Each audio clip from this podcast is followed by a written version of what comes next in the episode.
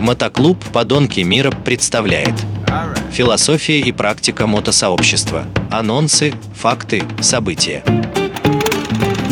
Всем привет! Снова в студии Терех. И опять я позвал Льва нашего Горяева. И сегодня мы хотели бы немножко добавить информации про Байкальскую милю, на которой мы участвовали и заняли абсолютное место первое по скорости на льду. Никто быстрее нас не катается, не едет. И вот недавно было анонсировано, что в марте месяце будет еще одна Байкальская миля, пятая юбилейная. Ну, давайте я сейчас передам Льву микрофон, и он добавит. Привет, дорогие друзья. Какое-то время не слышались. Надеюсь, вы успели по нам немного соскучиться, и какой-то у вас образовался информационный вакуум. Саша меня уже представил, но я еще хотел бы представиться как руководитель гоночной команды. У нас в клубе ни в коем случае никогда не скажу слово «отделение», потому что мы неразделимы. У нас есть в клубе гоночная структура. Она называется «Подонки инжиниринг». Это гоночная команда, которая сформировалась из энтузиастов скорости, уже высокопрофессионального мото, вернее, и потом уже по факту автоспорта. Команда людей, изобретателей, технарей, которые воплощают свои идеи в совместных проектах. И хотелось бы немножко сегодня рассказать про историю нашей команды. Команда наша зародилась в 2020 году на Байкальской миле. Именно там мы оказались после Сноудокса 2020 года. Про Сноудокс я в одном из прошлых выпусков вам рассказывал. Если кто не слышал, рекомендую послушать. Очень классный зимний слет, интересный, соревновательный и веселый. Так вот, после Сноудокса в 2020 году мы оказались на Байкальской миле. Мы оказались там первый раз, и это была вторая миля по счету. А Байкальская миля это что? Это фестиваль скорости с заездами на скорость по прямой. Ну, фактически полный аналог американского фестиваля на соляном озере Бонневиль. Только у нас вместо соляного озера замерзший лед Байкала. Очень здорово, что так все удалось Диме Хитрову и Сергею Мальцеву организовать в плане идеи ее воплощения. Так вот, в 2020 году на Миле мы притащили два унимота, мой реактивный и Сереги Вишнин на ДВС, и очень здорово там выступили. Также наши ребята э, Алексей Рэба и Александр Пикола приехали туда из Москвы на колясочек своим ходом. И на всем этом обилии техники мы э, там участвовали в заездах и соревнованиях. И нам это настолько понравилось и с точки зрения самой движухи, и с точки зрения организации мероприятия, продуманности, безопасности и всей вообще гоночной атмосферы, что мы решили в этом направлении серьезно поработать. И после 2020 года, понаблюдав за другими участниками, мы, как максималисты, решили попытаться побороться за абсолют по скорости среди любых видов техники. И как люди, которые иногда все-таки пытаются учиться на чужих ошибках, а не на своих, мы увидели главную проблему, с которой сталкиваются другие участники соревнований. Это зацеп. Зацеп на льду один момент родилась идея, а почему бы не построить технику, которой зацеп не столь важен, не столь критичен, не столь нужен. Так и у нас родилась идея уже строительства масштабного проекта на реактивной тяге.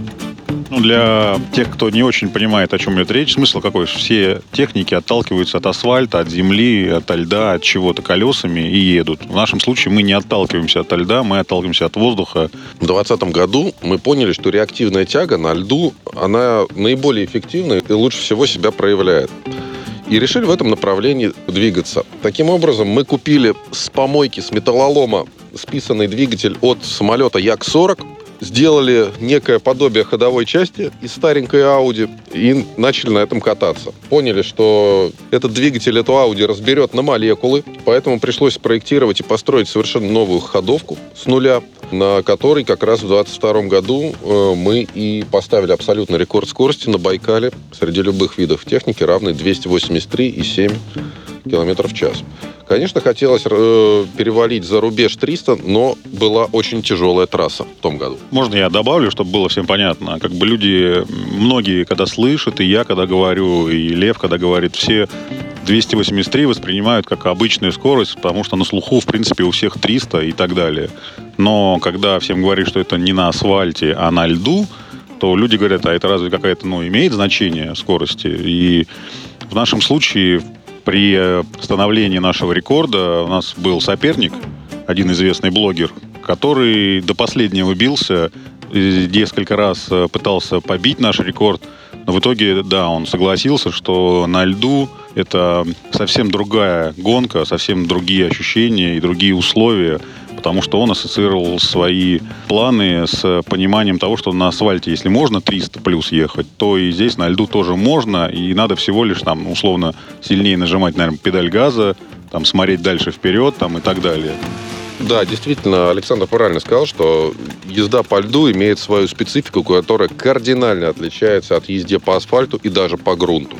Но хотелось бы вообще э, еще пояснить немного, может быть, мы вначале упустили, что подобные заезды, как на Бонневиле, как на Байкале, это не заезды на ускорение, как, скажем, драгрейсинг, да? Это достаточно большая дистанция. В нашем случае это Байкальская миля, почему она так называется? Это 1642 метра, э, дистанция равная наибольшей глубине Байкала.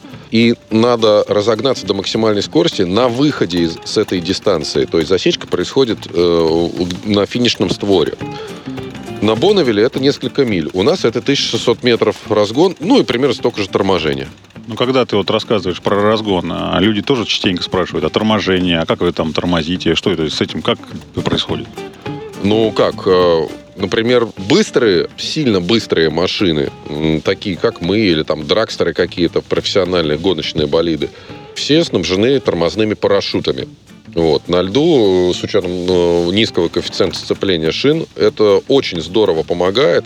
А также парашют вообще очень здорово стабилизирует э, технику при какой возникновении какой-то нештатной ситуации. То есть, если там, тебя начало нести, или там, не дай бог, уже ты теряешь контроль над машиной там, или моциком, то дергаешь парашют, он моментально стабилизирует. Ну, а про контроль ты вот просто расскажи, чтобы люди понимали. И вот я так образно, конечно, понимаю, я видел эту всю технику, и я представляю, когда ты едешь под 300 по льду, у тебя нет никакого стекла, кокпит открытый, без каких-либо э, ветрозащиты, без всего. Ты вот в какой момент ты э, на что внимание ты обращаешь? Что у тебя глаза ничего не видят уже, что тебе просто холодно или пора тормозить? По поводу того, какие ощущения, ну, во-первых, во-первых, э, очень важен в данном случае, так как у нас машина не имеет кабины, Э, это иметь хороший экип. Я, например, езжу в эти заезды в снегоходном экипе и в спортбайковском шлеме, и прекрасно себя при этом чувствую. На скоростях там около 300, никаких проблем с аэродинамикой или с задуваниями куда-то, и все. То есть хороший экип делает все. Ну, а педали у тебя сколько? Там люди спрашивают постоянно, педали, там, руль как крутить, или у тебя штурвал какой-то? Нет, ру- руль автомобильный, педаль одна, это педаль тормоза, вместо педали газа под правой рукой, как у самолета, вот знаете, рычаг такой вперед-назад, называется рут, рычаг управления двигателем. Но тогда, получается, все-таки ты можешь ехать, да, по МКАДу, ты можешь перемещаться, да, по городу-то? Но я боюсь, что это не будет э, приветствоваться сотрудниками ДПС, да и режим дозаправки в полете, что называется, нужно э, предусмотреть. Ну, а так все и правда спрашивают, а сколько ты можешь проехать? Там у тебя написано это, в описании всегда 1 литр в секунду, и все это посчитали и подумали, что ну, на этой технике нельзя никуда ехать. Это как оценивать? Ну, смотрите, 1 литр в секунду это на максимальном режиме двигателя, максимальной тяги. То есть, если мы возьмем очень просто, прикинем, что у нас бак порядка 60 литров, э, и мотор на максимальной тяге проработает минуту, то, в принципе, машина за это время успеет разогнаться, думаю, где-то километров до 600 в час, ну, теоретически. И можно подумать, ну, что не километров несколько она проедет. Вот, а по факту, по факту, ну, что я могу сказать? 60-литрового э, бака в среднем на Байкале нам хватало где-то на 4 заезда. То есть запуститься, немножко прогреться, проехать милю и вернуться в лагерь своим ходом.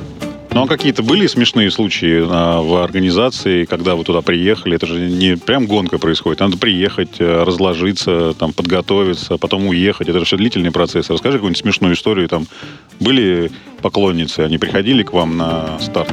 Поклонницы потом приходили к нам на выставку после вручения призов, э, брали автографы, целовали, обнимали и всячески выражали свое почтение.